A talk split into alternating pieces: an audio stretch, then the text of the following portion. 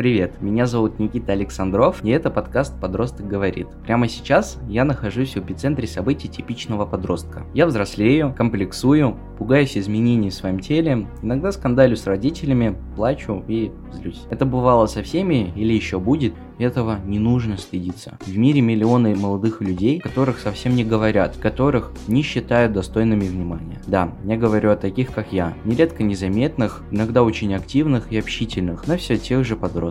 И я сделаю все, чтобы этот подкаст стал местом поддержки для молодых и неопытных. При этом я очень рад, если меня слушают взрослые женщины и мужчины. Уверен, вы здесь тоже найдете много интересного, полезного и душевного. Я дал себе обещание. Я создам десять выпусков первого сезона подкаста и решу для себя, хочу ли вкладывать драгоценные силы и время в подкасте. Вне зависимости от этого, я очень признателен, что ты здесь, что ты слушаешь меня. Приятного тебе слышания и слушания. Я начинаю.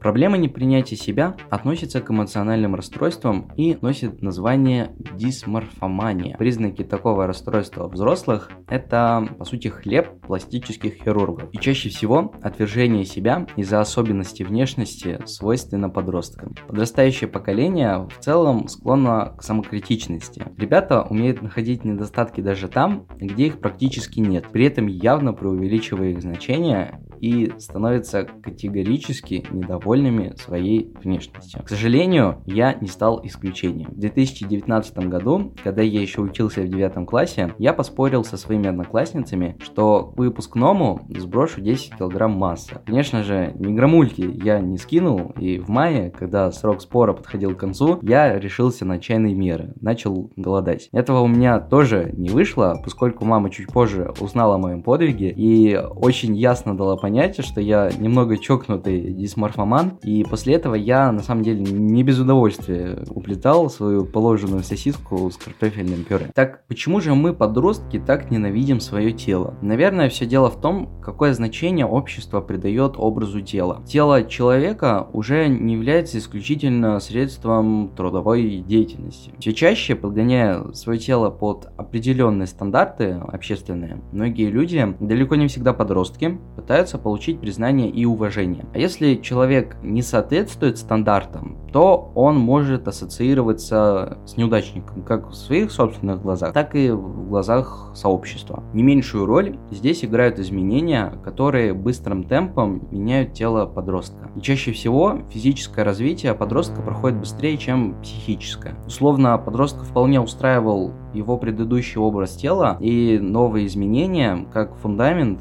уходящий из-под ног, который невозможно контролировать. И здесь, как мне кажется, может помочь только время для адаптации и помощь любящего друга или родителя.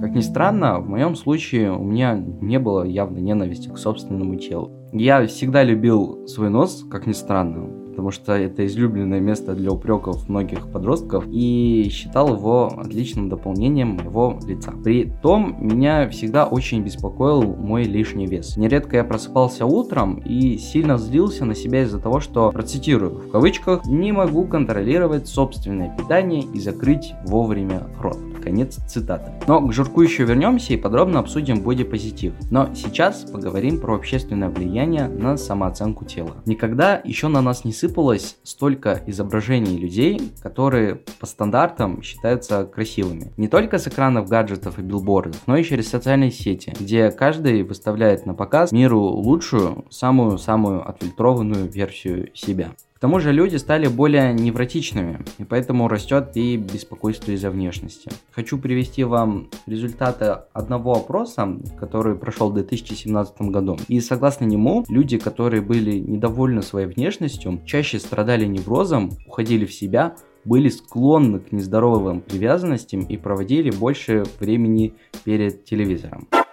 Причем тут вообще дисморфофобия. Это такое клиническое состояние психическое, при котором появляется много навязчивых мыслей о мнимом физическом уродстве, которое вызывает очень сильные эмоциональные переживания и предполагает специфическое поведение. Например, такие люди постоянно смотрятся в зеркало, часами рассматривая свой мнимый недостаток. Часто делают или пытаются сделать коррекционные процедуры и пластические операции. Сравнивают себя по фотографии с теми, кого они считают идеальными. Избегают общения с людьми и фотографирования из-за страха, что все могут увидеть то, что они пытаются скрыть. С этой же целью часто используют интенсивный макияж, специальные укладки и маскирующую одежду.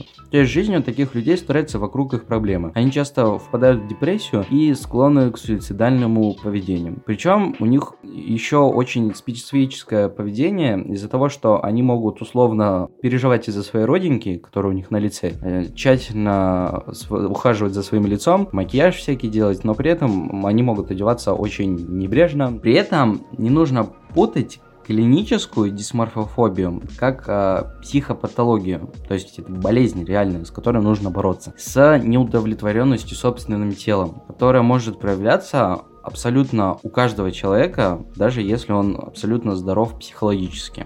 Иногда такую неудовлетворенность еще называют нормальной дисморфофобией, что указывает на распространенность и масштаб. А сейчас я хочу поговорить про тех людей, которые иногда говорят о том, что они жирные, у них некрасивый нос, но при этом они считаются психологически здоровыми. Вот давайте поговорим про таких, как я. Порой большинство недостатков, достаточно мнимых, очень легко исправить. Условно, можно закрыть родинку челкой, изменить себе прическу, сделать другой макияж. Но при этом дело в том, что это может стать бесконечным процессом переделывания себя. То есть попытки изменить собственное тело и себя превращаются в порочный круг. На самом деле, все самые красивые мужчины и женщины мира далеки от стандартов красоты. Именно их недостатки делают их уникальными. Еще хороший способ полюбить себя, давайте сразу перейдем к техникам, научиться делать что-то хорошо. Вы можете заняться чем-нибудь, что вас увлекает, и стать в этом деле мастером. Очень важно осознать свою ценность и уникальность как личности в первую очередь. Кстати, можете заняться спортом. Это помогает не только полюбить себя, но и улучшить физическую форму. А теперь я хочу поговорить о том, почему подростку нужно сначала принять себя, а не париться насчет веса. Во-первых, вот вам отсылка к порочному кругу. Это порочный круг будет. Недавно почитал про интересное исследование профессора Памела Памелы Килл из Флоридского университета. Она изучает расстройство пищевого поведения и в две тысячи восемнадцатом году представила результаты своего последнего исследования. И вот что интересно, когда человек не чувствует сильного давления по поводу того, как он выглядит с собственной стороны, становится легче не только его уму, но и телу. Цитирую ее слова. Когда люди довольны своим телом, они больше заботятся о себе, они воспринимают тело как врага или, что еще хуже, как объект. Хороший повод переосмыслить свои новогодние обещания. Если бы мы были довольны своим телом, то были бы добрее к нему. Приведу параллельный пример, ровно так же, как и чрезмерное беспокойство из-за денег, парадоксальным также образом может привести к спусканию их направо, налево. И точно так же беспокойство из-за фигуры не гарантирует, что наше тело станет лучше. Пятый пунктик в моем воображаемом сценарии – это осуждение другими. Другим людям плевать на ваше тело. Они занимаются своими делами или также одержимы своей внешностью. А если даже и не плевать им, то это исключительно их проблема. Я считаю важным распространение очень простого правила. Нужно перестать лезть к людям с критикой и советами по поводу их веса. Но при этом я здесь не хочу сосредотачивать свое внимание только на весе. Это касается любых сфер жизни человека. Условно, это может быть прическа, рост, какие-то другие особенности. Вообще акцентировать внимание на их внешности, обесценивать их мнение. И поэтому я очень благодарен за то, что существует такое прекрасное движение, как бодипозитив. Здесь оно скорее не о любви к себе, а о том, как мы относимся к телам другим.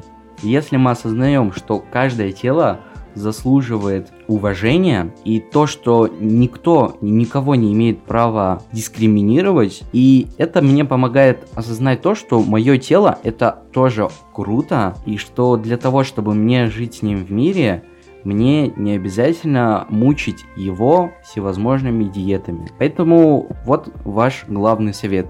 Если вы хотите стать худее, перестаньте к этому стремиться. Об этом подробнее рассказывалось в подкасте «Давай поговорим». Его ведет Стелла Васильева и Анна Марчук. Там они очень прекрасно объясняют, как интуитивное питание работает и как оно помогает проще относиться к себе и как оно помогает отучить себя от каких-то привычек, возможно, не очень хороших, немного вредных. Думаю, это все, что я хотел сказать. Мне показалось, что этот подкаст вышел немного сумбурным и чуточку неискренним, потому что я пытался загнать себя в рамки сценария. И мне кажется, этот подкаст – это не место для подобных манипуляций, поэтому я обещаю, что в следующий раз построю этот подкаст немного по-другому. Я очень надеюсь, что в следующий раз будет круче. И очень надеюсь, что мы с вами еще встретимся. Конечно же, мы с вами встретимся. Так что ждите меня через недельку или через две. Если честно, я даже не знаю, как я хочу э, запускать дальше подкаст, с каким графиком он будет работать. Спасибо огромное тебе, мой дорогой зритель, за то, что ты меня услышал, послушал, уделил мне время. И я хочу сказать тебе до скорой встречи и пока!